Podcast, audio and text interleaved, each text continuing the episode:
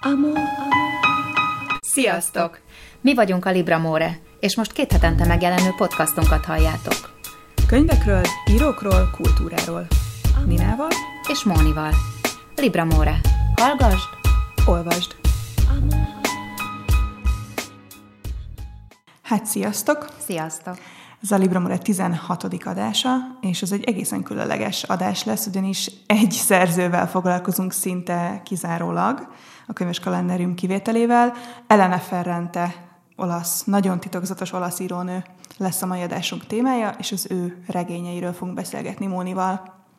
Igen, ezt egy hónapja nem gondoltam volna, hogy én erről fogok egy adást beszélgetni, de annyira szuper durván jó, hogy akár még öt adást is lehetne róla beszélgetni, és a végén nagyon nem ideillően viszont Franz Kafkáról ejtünk pár keresetlen szót. Igen, az Orwell után folytatjuk egy újabb, újabb ilyen nyomasztó íróval a könyves kalendáriumot, de végül is nem baj, nem baj. Azt is, azt is jó olvasni.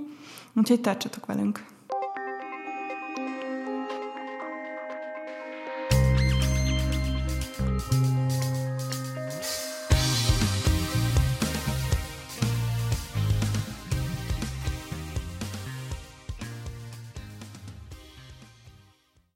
Tina, azt a jelzőt említetted, hogy nagyon titokzatos az írónő. Mitől titokzatos? Hát, hogy pontosan nem lehet tudni, hogy ki csoda is ő valójában. Nagyon-nagyon titkolja a kilétét. Gyakorlatilag a leges legnépszerűbb kortás olasz írónőről van szó, hogy több millió példányban keltek el így világszerte is a regényei, tehát nem csak az olaszoknál, hanem, hanem az amerikaknál is, meg az angoloknál is nagyon-nagyon népszerű. Lesz egyébként sorozat a Nápolyi regények című tetralógiájából, egy négy kötetes regény, amiről mi is az első kettőről fogunk az adásunkban beszélni. Általában 43-ban született. Gondolom ez a nápolyi regények szereplőinek az életkorának felel meg úgy nagyjából, mm-hmm. hogyha így visszakövetkeztetünk. És egy olasz oknyomozó újságíró tette fel mindenféle egészen piszkos és aljas módszerrel, tehát bankszámlákban, turkálás szerződésekben, meg különböző valószínűleg nem túl legális módokon, hogy egy Anita Raya nevű műfordító nőről, tehát ő lehet Elena Ferrante, akinek a férje egyébként Domenico Starnone író, és egy nagyon népszerű író.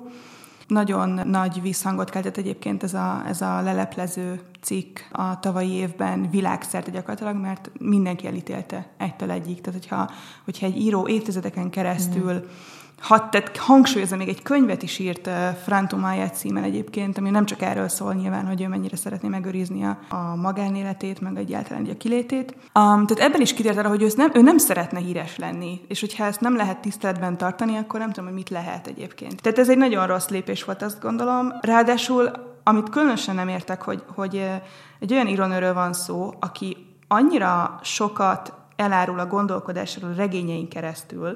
Tehát, hogy most nem tudom, hogy milyen pluszt tudna még nyújtani az olvasó számára az, hogyha tudjuk a, a nevét és a, nem tudom, a lakcímét és a visszamenőleg nem tudom, hogy pontosan mit, mit csinált, hogy az összes személyi adatát. És egy nagyon változatos életműről van szó, szerintem, mert amennyire így meg lehet ítélni a nápolyi regények és az, amikor elhagytak című regénye nyomán, amit, amit ugyancsak így kicsit boncolgatni fogunk ebben az adásban. Kezdjük akkor a nápolyi regényekkel? Kezdjük. Akkor kezd, kezdjük egy vallomással. Én gyorsan nem mondom a vallomásomat.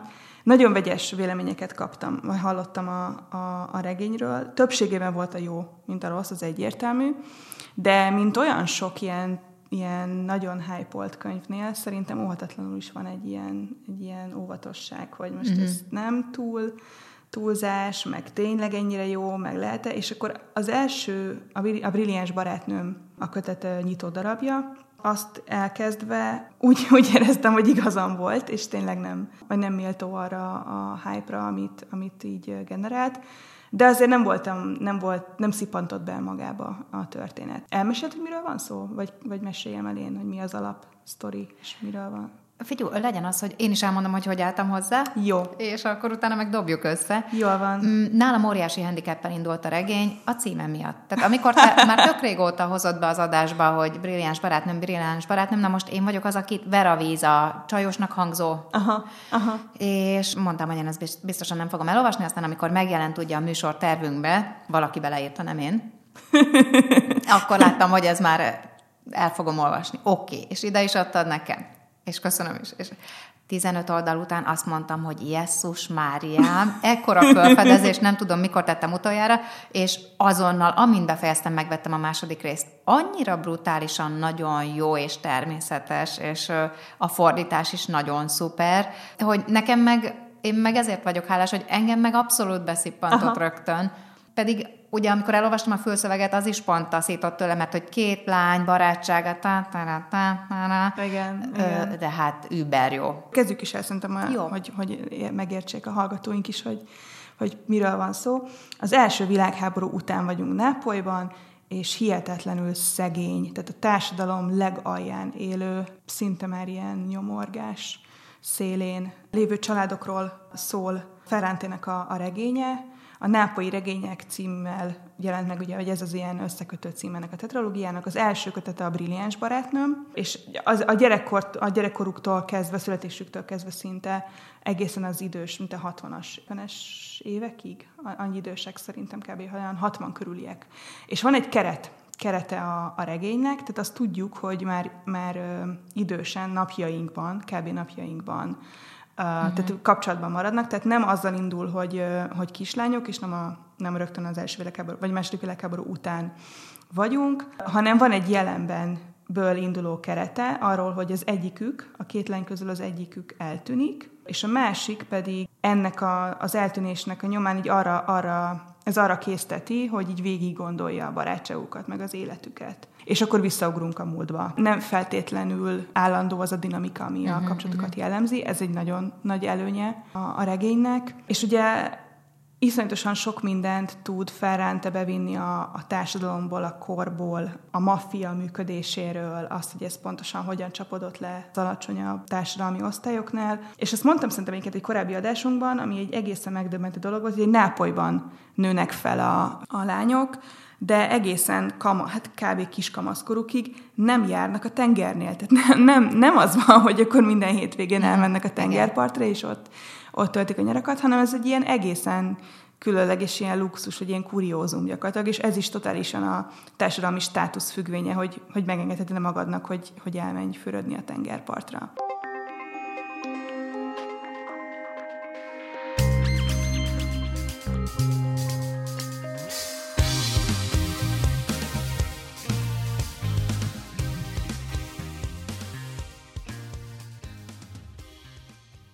A második kötetnek a címe azt mondjuk az új név története. Most éppen kamaszkorúak, tehát 16-17 évesek. És hát egészen más életük van, egészen más problémákkal, és, és nyilván tök más reakciók is van erre. Ami nagyon érdekes még benne, hogy, hogy eleve Lila, ugye az egyik kislánya a kettő közül, a másiket Lenunak hívják, Elena vagy Lenu, a, aki a narrátora gyakorlatilag a történetnek. Lenu gimnáziumba jár, és ott egészen más emberekkel ismerkedik meg, meg más eszmékkel, azért egyre jobban nő a távolság, és egész másfajta távolság a két lány között. Mert ugye Lila nem tud, egyet, nem, nem tud gimnáziumba járni, neki férjhez kell mennie, bár a kell az egy ilyen mm, idézőjeles igen. kell, és, és ugye ő is tökre érzi, hogy, hogy mennyire hagyja le Lenu, hogy mennyire, tehát mennyire jobban kinyílik előtte a világ, miközben az ő világa az meg pont, hogy bezerül és beszűkül a, arra a világra, amiben felnőttek. Igen, viszont az ő adottságai annyival jobbak, nagyon sok szempontból, hogyha holnap úgy dönt, hogy, hogy, hogy akkor ő is tanul, akár nem iskolai keretek között, akkor, akkor tudja, hogy három ugrással behozza majd Lenút, és ez Lenónak is őrítő tudat. Igen. Hogy pont addig tart az előnye, amíg a barátnőjének nincs kedve ugyanazt elkezdeni, amit ő is csinál. Kíváncsi hogy mi lesz egyébként velük majd a, a következő kötetekben, amikor már ugye meg, tehát mind a kettőjüknek lesz családjuk, meg karrierépítés, tehát már nem, a, nem ez a kamaszos élet, meg világlátás lesz, lesz ugye, ami meghatározza az életüket, hanem, hanem nyilván a felnőtté, felnőtté válás. Én még azt akartam elmondani a nyomor részéhez, hogy Nekem ez volt az első regény. Én eddig az olaszokra úgy gondoltam, hogy ott még a nyomor is gyönyörű. Hogy annyira? Igen. Hogy érted, mi bajuk lehet? Hát. Szerelem van, napsütés, sétálnak, oké, okay, hogy Citromfák, nincs cipő a lábukon, de de most ebben a regényben látszott, hogy annyira fáj ott is a szegénység, meg a nyomor, meg ugye ez, amit mindent magával hoz a családon belül, erről szakot, stb. stb. Tehát e- ennek a regénynek azt is köszönöm, hogy egy picit a realitáshoz közelebb leszek, amikor legközelebb Olaszországba utazom, és egy külvárosba megyek, uh-huh. akkor, akkor nem fogok ilyen uh, áhítatos nem szemekkel nézni a kisfiúkat, aki csak... Meg a kis... Igen. Úgyhogy én ennyit tudok még hozzátenni. Készítettünk interjút is a regények fordítójával. Ferentének több magyar fordítója is van, és a nápoi regényeket egy férfi, Matolcsi Balázs fordítja, és vele hallhattok most egy interjút arról, hogy milyen, milyen Ferente magyar fordítójának lenni. Akkor először is Elena Ferrantéról szeretnélek kérdezni, ugye ő a világ egyik abszolút legnépszerűbb írónője most. Olaszországban milyen a megítélése? Olaszországban a megítélése, hát ennek a Ferrante megítélése rendkívül pozitív, annak ellenére, hogy senki se tudja, még mai napig sem, hogy, hogy gyakorlatilag kit akar ez a név, ugyanis egy írói álnévről van szó. Uh, tavaly, vagy most már azt hiszem, hogy, hogy tavaly előtt egy, egy újságíró uh, leleplezte a, a vél Selena Ferrenzét, aki egy műfordító, igazából egy Anita Raya nevű műfordító, de uh, valahogy az olasz közvéleményben továbbra is inkább az a az a kép él, hogy egy, egy misztikus, megfoghatatlan szerzőről van szó. Um, és uh, ez a leletvezették egyébként uh, Olaszországban is ugyanannyira negatív megítélés alá esett, mert ugye eléggé elítélték ezt az újságírót. Igen, igen, leginkább felháborodást keltett, ugyanis hát Elena Ferrentének az a Ferencnek az az elve, Igen. amit többször ki is nyilatkozott, hogy igazából a könyvei beszéljenek, tehát a maga a, az író, az író személye, az nem fontos, az, az maradjon csak egy név, maradjon, maradjon akár titokban, hogy kiáll a könyvek mögött, ugyanis, hogyha a könyv nem tudja megszólítani az olvasót, akkor úgyis teljesen mindegy, ki az írója. Igen, és ez egy tök, tök jogos felvetés szerintem, meg, meg egy teljesen következetes hozzáállás. Hát nagyon, nagyon logikus. Abszolút ha csak olasz írókat nézzünk, akiket én fordítottam, vannak olyan írók, akik most már csak a nevükből élnek. Uh-huh. Előtte nagyon-nagyon jó írók voltak, és az utóbbi 6-7 évben gyakorlatilag csak a nevükkel adnak el könyveket, és ez, ez valóban nem szerencsés. Akkor beszéljünk a nápoi regényekről. Ugye egy két nőnek nagyon különleges kapcsolatáról szól ez a tetralógia, és az a kérdésem, hogy milyen férfiként fordítani, olvasni és fordítani egy ennyire női regényt, mint amilyenek a nápolyi regények? Igen, ez egy, ez egy érdekes kérdés, ugyanis sokan kérdezték tőlem, és valahogy az a helyzet, hogy én nem érzem női regénynek. Persze nőkről szól, vagy hát inkább, inkább mondjuk azt, hogy kislányokról, utána kamaszlányokról, utána érett nőkről, mhm. egészen az öregkorig, tehát gyakorlatilag a kislánykoroktól egészen valóban a, a, az öregkorukig átfogja ez a, ez a regény folyam a két főszereplő életét. És igen, talán, talán az olvasótábor is inkább, inkább, a, ö, inkább, tehát inkább a hölgyekhez szól, de, de én így fordítóként, illetve hát, hogy gyakorlatilag minden betűjét is a könyvnek azt mondanám, hogy nem, uh-huh. nem, nem, nem női regény ez, hanem, hanem egy, egy, egy gyönyörű szép korrajz, egy gyönyörű szép biográfia, egy életregény, tehát gyakorlatilag nem értek egyet hogy ez női regény lenne. Aha. Tehát ez inkább szerinted egy ilyen marketing fogás volt, hogy könnyebben el lehessen, tehát egy ilyen címke, amivel... Sokkal, sokkal több nő olvas, ez, ez így van, tehát statisztikailag ez, ez bizonyított. Illetve hát a borítók is, én azt gondolom, hogy sajnos azt, azt sugalják szerte a világban, tehát ez nem magyar borító, hanem... Igen, ezt tudom, hogy ez, a, ez az általánosan használt talán, talán Spanyolországban van, ahol, ahol megváltoztatták a borítót, és ott hát egy kis, kisebb botrány is lett belőle, mert ott meg ilyen majd nem pornografikus Na, borítót terveznek, Aha. terveztek, igen, aztán pont a harmadik kötetnek. De, de ezek, a, ezek a borítók azt sugalják valóban, hogy hát egy ilyen könnyedebb, vagy, vagy nőkhöz, hölgyekhez szóló irodalomról, vagy, akár legtűről van szó, de hát nem, abszolút nem. Ez egy nagyon, nagyon mély mű. Igen, igen. És tényleg érdekes, hogy mondod a borítókat, mert nagyon félrevezető. Tehát, hogy, hogy valószínűleg az alapján én nem venném meg például azt a könyvet. Egyiket se, se az elsőt, se a másodikat. Így nem emelném le a könyvespolcról, a könyvesbolt polcáról, mert mert tényleg más, más hatása van, mint amilyen valójában a, a történet, meg amennyire mély, és tényleg amennyit át. Igen, igen, én, én, én, én így gondolom abszolút, hogy, hogy talán nem a, nem a legjobb a borító. De hát akkor térjünk vissza ugyanoda, hogy ha nem az, az írónak a személye szám, nem az írónak a neve mhm. számít, akkor nem a borító számít, hanem ami benne van. Így van, így van. Um, um, ugye Ellen a regénynek a narrátora folyamatosan utal arra, hogy mennyire eltér a, az iskolában tanult és használt beszédmód attól, amit a, a környezete használ. Én feltételezem, hogy, a, hogy a, az olasz, ugye az eredeti szövegben a különböző dialektusokat használ Ferrante. Nem tudom, hogy ez mennyire jól gondolod. Hála, hála Istennek ez a feltételezés, ez most nem jogos. ugyanis, ugyanis a nápolyi az még csak nem is dialektus, hanem az, az gyakorlatilag egy külön nyelv, uh-huh. és hogyha ez nápolyi nyelven lenne írva a fele ennek a könyvnek, akkor hát... Uh, fordítani kéne egy műfordítót. igen, tehát akkor, akkor nagyon, nagyon sok segítséget kellett volna igénybe vennem. Utalások vannak benne, egy-két, egy-két kifejezés, de főleg azok is olyanok, hogy hogy a, ugyan az olasztól, az irodalmi olasztól láthatóan és látványosan eltér, uh-huh. azonban minden olasz tudja, hogy mit, miről van szó. Uh-huh, uh-huh. Tehát, mm, e, erre figyel, igen, hogy, hogy amit dialektusban, amit nyelvjárásban ír, az is teljesen érthető. Értem, értem. Tehát akkor itt nem az volt, hogy te változtattad meg, és hagytad ki ezeket a dialektusokat, hogy ne legyen erőltetett a... Nem, nem, nem, nem, alig van benne. Az az igazság, Aha. hogy tényleg alig van benne. Egy-egy, egy-egy ilyen kiszólás, de tökéletesen érthető egy bármilyen olasz számára. Uh-huh.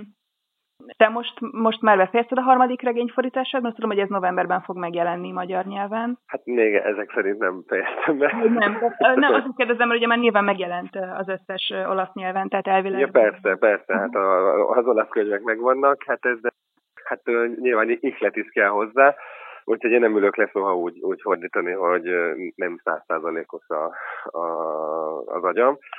Úgyhogy ezért esetleg egy kicsit, mert én igazából tanár vagyok. Uh-huh, uh-huh. És akkor tanítok, tanítok, tanítok. És amikor szünet van, nyár van, van egy kis időm, van egy kis energiám, akkor fordítom tovább, de, de azt úgy, hogy na most akkor ma, ma csináljunk meg négy oldalt csak azért, hogy több legyen, na, hogy azt nem csinálok. Uh-huh, uh-huh. Ez tök jó, ez nagyon, nagyon tisztelt remélt a kiadó részéről is egyébként, hogy, hogy ezt... Nagyon, igen, nagyon szeretem őket. igen. És de egyébként már elolvastad az összes ö, ö, regényt? Ö, Persze, de nem beszélek róluk. Nem szabad. hogy mennyi, akkor legalább csak annyit így elárulhatnál esetleg, hogy mennyire következetes gyakorlatilag az a fajta dinamika, ami a, a, a kapcsolatukat jellemzi. Hát úgy, úgy gondolom, hogy a, a következetes az egyrészt nagyon jó szó, másrészt meg egyáltalán nem, mert következetesen következetlen. Uh-huh. Tehát ez gyakorlatilag a végig egy hullámzás. Aha, aha. Igazából, hogy a, a, a két lány, jó nyilván Elena a narrátor, és az ő személyén keresztül, az ő mhm. gondolatain keresztül látjuk végig a, a történetet. Igen. De, de maga a leírt történeten keresztül azért érezzük ezt, a, ezt az érzelmi hullámzást, és egymásra a, a két lány, a két nő egymásra való hatását. És mhm. ez, ez, ez mindig egy kicsit más. Tehát azt gondolnánk az elején, hogy, hogy Lilla a, a tökéletes, ő a brilliáns barátnő, ő az, akiből valami, valami hatalmas dolog, tehetség fog mhm. ki, kitörni, kibontakozni. Aztán kiderül, hogy mégse, aztán egy kicsit megint változik a helyzet. Tehát, tehát gyakorlatilag ez, ez benne a szép, hogy soha nem, nem tudjuk, nem egy lineáris történetvezetés. Amire egyébként itt gondoltam inkább, ebbe te abszolút egyetetek hogy teljesen, teljesen hullámzik, és mindig, mindig változik az, hogy éppen ki, nem, nem mondanám erőfölénynek nyilván, de hogy ki az, aki mondjuk egy ilyen dominánsabb, vagy mondjuk... Igen, igen, mind, minden helyzetben, igen. karakter. Amire gondoltam inkább az, hogy mennyire tudnak kitörni a környezetüknek a korlátaiból, hogy ez, ez változni fog-e a, a későbbi regényekben sokszor úgy látszik, hogy ki tudnak törni, aztán meg úgy, hogy nem. Uh-huh. Tehát mindig, mindig új, új esélyek mindig nyílnak. Uh-huh. Igen. Uh-huh. Uh-huh. És, és a, a nem a tetralógiához tartozó Ferrante regényeket, azokat, amiket nem te fordítottál, azokat olvastad? Egyet megkaptam a, a kiadótól, most már nem emlékszem a címére, de nagyon tetszett. Az, amikor elhagytak? Ah, igen, na. Pont igen. beszélünk, azt, azt is olvastam, és az fantasztikus szerintem, hihetetlen. Nagyon, nagyon tetszett, nagyon, nagyon tetszett, abszolút. És egyet meg még olaszul olvastam sokkal régebben, de akkor még ugye nem volt ez a Ferrante láz, úgyhogy az, azt még akkor úgy nem tudom, most újra kéne olvasnom ahhoz, hogy, hogy újra el tudjam helyezni a, a skálán. Uh-huh. Egyébként így a, a, a Ferrante láz az abszolút a nápolyi regényeknek köszönhetően tört be Olaszországba is, vagy neki már a, a különálló regényei is olyan ö, ismertséget, meg, meg rajongótábort hoztak? Nem, ez, ez, ez a nápolyi regények. Aha, aha, ez ugyanúgy Olaszország. Reg, igen. Hanem... igen, hát volt egy neve, ismert volt, igen, ment a találgatás, hogy ki lehet. Uh-huh. Én egyébként, amikor az első könyvet olvastam, a, még mielőtt biztos vált egyáltalán, hogy most akkor ezt le, le kell fordítani, akkor nagyon sokáig megvolt bennem a kétség, hogy nem is nő írta. Aha, Tehát, aha. Ö... férjére is gyanakodtak a Starnónak. Igen, igen, igen, most elolvastam egy Starnónak könyvet is, és az biztos, hogy ezt a kettőt nem ugyanaz az ember írta. Aha, aha, tehát akkor hát az, ebből, ebből. Az egész biztos. Tehát az, az teljesen. És, és kik egyébként az Olaszországban nagyon népszerű írók most? Van Olaszországban egy irodalmi díj, a Premio Strega, amit mindig július közepén adnak át, és a Premio Stregára több, több lépcsős jelölési rendszer van, és a végén azt hiszem 12-en, vagy lehet, hogy csak 12 a, a nagy döntőben, és akkor egy ilyen showműsor keretében hirdetik ki aztán a végső győztes. Tavaly előtt gondolta mindenki, hogy Ferrante fogja megkapni ezt a, ezt a díjat, mégsem megkapta. Soha, Ferrante? Tessék? Még nem Fer- Ferrante nem, kap, nem kapta meg ezt a díjat. Megkapta Nicola Ammaniti, akit ugyancsak uh-huh. fordítottam, és nagyon szeretem. Paolo Giordano, aki itt volt Magyarországon tavaly, uh-huh. ugyancsak, ugyancsak három könyvvel megjelent Magyarországon.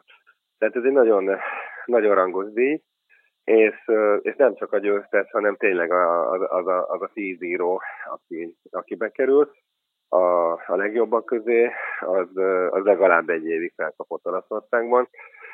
Általában úgy is jelennek meg a, a, a könyvek után a könyvezboltokban, hogy egy ilyen kis szalaggal, vagy akármivel, hogy Premios Rega döntős. És mm. akkor Hát én ezeknek így, így általában utána szoktam nézni, és esetleg, hogyha ha jónak találom, akkor, akkor ajánlom a kiadóknak. De hát mondom, azért ez így évente 5-6-8-10 névről is van szó. Uh-huh. De ez nagyon érdekes, hogy Ferente még nem nyerte meg, azok után, hogy mondjuk a Giordano meg az Amaniti is viszont megnyerték. Hogy hát ez igazából, a, én úgy gondolom, hogy itt a kiadói lobbinak a a szerepe nagyon fontos, és Ferrantének a nem, nem a legerősebb a kiadója. Uh-huh. Tehát nem egy Einozi, nem egy Mondadori. Uh-huh. E, igazából itt e, két-három kiadó versenyez általában a Premio Régáért, és nagyon nehéz oda kerülni annak, aki nem ennél a két-három kiadónál van. Hát vagy a másik, ami most Olaszországban, de hát gondolom azért világszerte nagyon népszerű, hogy hogy ismert személyiségekből, újságírókból, tévés személyiségekből lesznek írók. Ilyen a, a Gramellini, aki szintén a Parknál jelent meg egy nagyon-nagyon jó könyve, az elmúlt szépeket, és ott Olaszországban azt hiszem, ott kb. 3 millió példánynál van, úgyhogy azért az egy 50 milliós országban egy elég szép, szép példányszám. Tehát egyébként fikciót írnak, nem, nem ez a Grammel, Grammelini például önéletrajzi, abszolút önéletrajzi regény, de olyan, olyan mély érzelmekkel és érzésekkel, hogy, hogy az tényleg, tényleg egészen kivételes. És ők írják, vagy pedig, vagy, vagy csak a nevüket adják? Hát Grammelini biztos, hogy ő írja, mert ő egy nagyon, nagyon jó újságíró, tehát ő biztos, tehát ő neki megvan, megvan a képességei. Az író igen, igen, tehát az, az, az biztos. De hát nyilván azért mondjuk, hogyha egy, egy focistáról jelenik meg hát, életrajzi könyv, akkor nem gondolom, hogy ő írja. és egyébként nem tudom, hogy hány könyvet fordítasz évente, tehát most gondolom a, a Ferrante regények töltik ki az életedet. Ezen most semmi, más nem, semmi mással nem foglalkozom, csak a Ferrantéval, mert, mert mondom, mellette azért nekem nagyon sok munkám van, meg szertágazó. Igazából kettőnél többet, talán egy év volt, amikor hármat, de kettőnél többet nem szoktam, pont ezért, mert Hát igen, és, és nekem tényleg szerencsém volt, mert, mert hát nem véletlenül említettem a itt meg Zordánot, mert őket én fordítottam, meg fordítottam Moráviát, meg Saviano-t, aki megint csak a világon világszerte iszonyú ismert a kábítószeres mafiáról írt. Igen. És nagyon-nagyon sok, sok más ilyen pozitív hozadéka van a fordításnak, hogy akár csak Saviano-val egy Skype interjú, és uh, tényleg, tehát hogy az ember érzi, hogy, hogy egy valós, valós személyről van szó, akkor Paolo Giordanoval, amikor itt volt, akkor a Kultúrintézetben, meg a, a, nagykövetnél ott, ott voltunk egy ilyen körű ebéden, tehát ezek nagyon, nagyon jó dolgok. közös így kapcsolódási pont így a regény. Igen, tehát az ember. Ugye tényleg tanárként is nekem az, az a fontos, hogy ilyen emberi kapcsolatok, és tényleg az, hogy Paolo Giordano például egy, egy nagyon aranyos, közvetlen fiatalember, és egyébként visszahúzódó, egyébként szerény. És amikor az ember beszélget vele egy fél órát, és már, már olyan, mint hogyha mindig is ismertük volna egymást. Tehát ez, ezek, ezek a szép, szép dolgok. Ez jó. Nagyon köszönöm az interjút.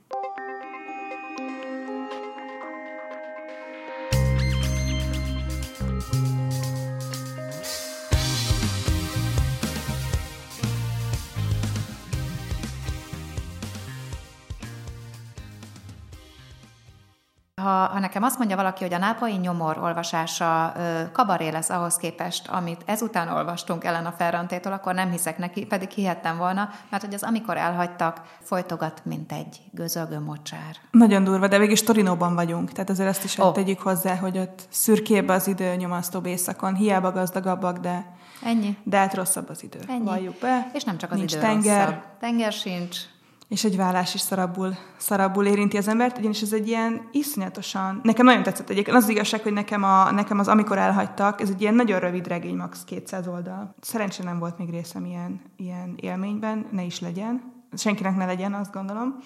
Ezt így ki lehet mondani.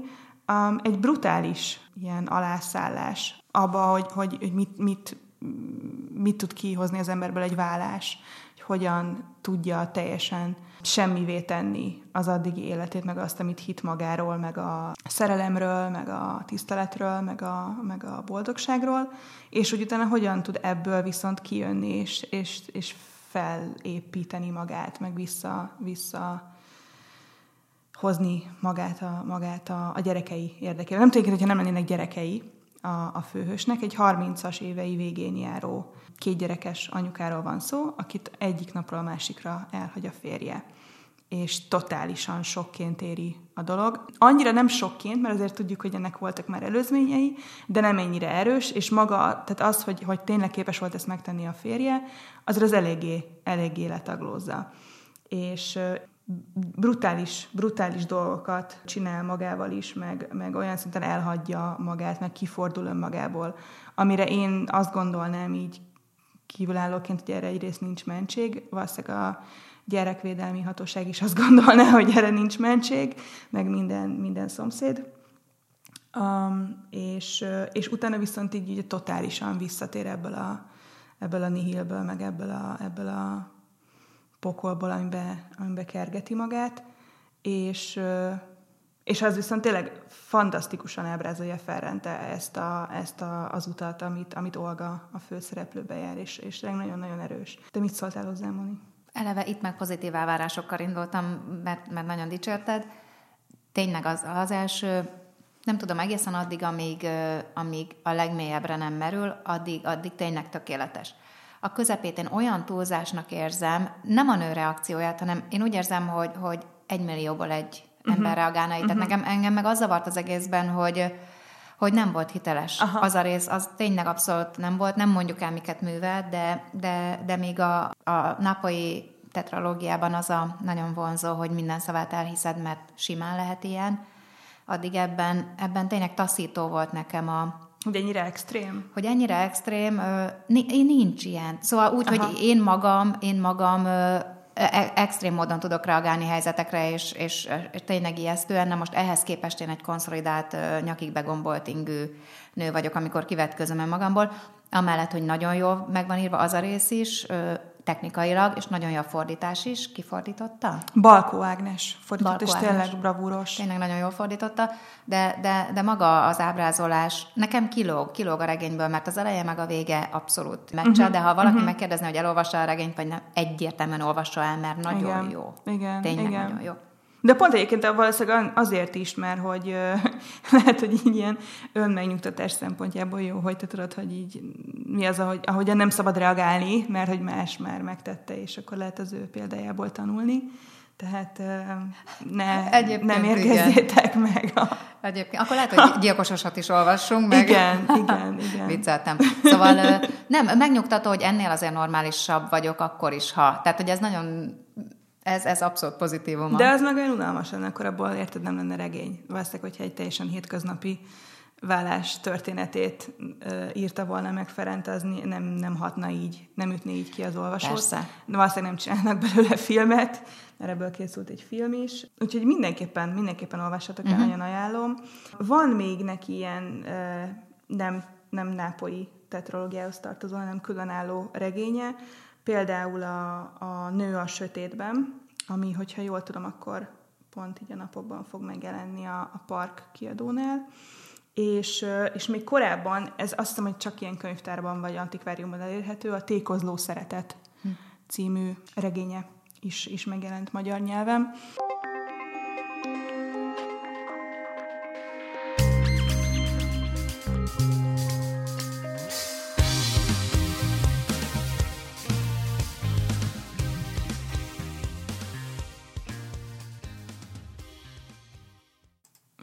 Akkor folytassuk. Folytassuk nagyon ide nem illően, ám de ünnepi hangulatban Franz Kafkát idézzük meg, aki 1922. január 27-én kezdte el írni a kastélyt, amely nagy meglepetésemre ebből ki is derül rögtön, hogy nem olvastam, befejezetlen, mert meghal, de az is bizonyítja, hogy mekkora mű, hogy befejezetlenül is ekkora hírnévre tett szert, és ezt egy Spindler Mühle nevű hegyi nyaralóban, hegyi pihenőhelyen kezdte el írni Kafka, aki egyébként egy jómódú német nyelvű prágai zsidó kereskedő családba született, és amit én soha nem gondoltam volna az alapján, amit tőle olvastam, én az átváltozást olvastam, amit soha nem gondoltam, hogy, hogy ő egy nagyon életvidám, jó humorú fiú volt fiatal Hát ezt én sem gondoltam volna. Képzeld el, elvégez- Jól titkolta. Ö, igen, mert ugye na, az történt, hogy először is, ugye az, azt nagyon sok barátunkon észrevesszük, most magunkat azért nem említem, mert az túl intim lenne, hogy a fiatal kort, a tízes évek végét, 20-as éveket át lehet vinni erővel, erőből. És utána a gyermekkorban, hogyha valami elcsúszott, vagy fiatalkorban, az így elő fog Aha, bukkanni. aha, És aha. a 30-as, 40-es évek jó esetben arról szólnak, hogy ezek előbukkannak, és ezt Vissza. felfejtjük, Igen. és Na most nála is ugyanezt történt, hogy szép karrierrel indult, elvégezte a jogot, és utána egy biztosítónál lett nagyon-nagyon jó hivatalnok. Ez egy picit túl soknak bizonyult ahhoz, hogy ír- írni is tudjon mellette, hogy elment részmunkaidőben biztosítóhoz, de, de tényleg nagyon szuperül végezte a munkáját. Az a baj az elhivatott emberekkel, tehát hogy Hogy? nem, nem marad elég Igen, energiájuk Igen. az írásra. Viszont volt ennyi esze, hogy akkor egy kicsit kisebb munkára ö, váltson, és éjjel írt, amikor, amikor viszont a, a sötétebb fantáziái is előjöttek, ugyanis az történt, hogy, és akkor innen érthető sok műve, hogy volt egy zsarnoki apja, aki egy nagyon sikeres apa volt, de csak a pénz és a pozíció mozgatta, uh-huh. és ez alapján ítélt meg mindenkit. Úgyhogy a gyerekét, az ifjú francot teljesen beoltotta azzal, hogy sikertelennek tartja. Őt egy, őt egy teljesen haszontalan. Hát csak az és- az ember, aki, aki mindenki rátkázolva Pontosan, akár a saját gyerekén is. csinál. Aha. És, és igen, pontosan csak az az ember neki. Aha. Úgyhogy, úgyhogy a műveiben, amikor egy óriás zsarnok figurát látunk, az mindig az apjától jön. Na most ez egyre jobban elhatalmasodott rajta, úgyhogy kitörtek mindenféle pszichés betegségek, álmatlanságban szenvedett, stb. stb.